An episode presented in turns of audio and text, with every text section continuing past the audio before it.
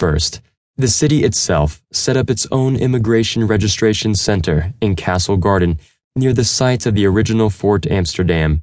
And naturally, many of these immigrants, who were arriving with little more than the clothes on their back, didn't travel far and thus remained in New York. Of course, the addition of so many immigrants and others with less money put strains on the quality of life. Between 1862 and 1872, the number of tenements had risen from 12,000 to 20,000. The number of tenement residents grew from 380,000 to 600,000. One notorious tenement on the East River, Gotham Court, housed 700 people on a 20 by 200 foot lot. Another on the west side was home, incredibly, to 3,000 residents who made use of hundreds of privies dug in a 15 foot wide inner court. Squalid, dark, crowded, and dangerous, tenement living created dreadful health and social conditions.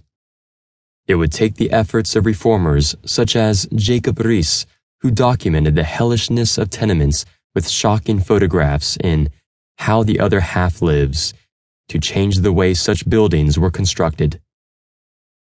Thanks to the opening of Ellis Island near the end of the 19th century, immigration into New York City exploded and the city's population nearly doubled in a decade. By the 1900s, two million people considered themselves New Yorkers, and Ellis Island would be responsible not just for that, but for much of the influx of immigrants into the nation as a whole over the next half a century. While the melting pot nature of America is one of its most unique and celebrated aspects, the conditions also created a humanitarian crisis of sorts. In the 19th century, child labor was still the norm, especially for poor families, and no social welfare systems were in place to provide security for people.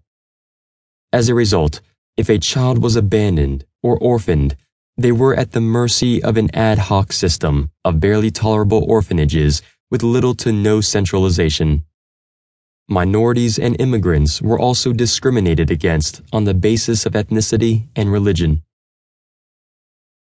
Into this issue stepped the Children's Aid Society, led by Charles Loring Brace, who determined he could improve abandoned kids' futures by helping relocate them further to the West, which would also help Americans settle the frontier.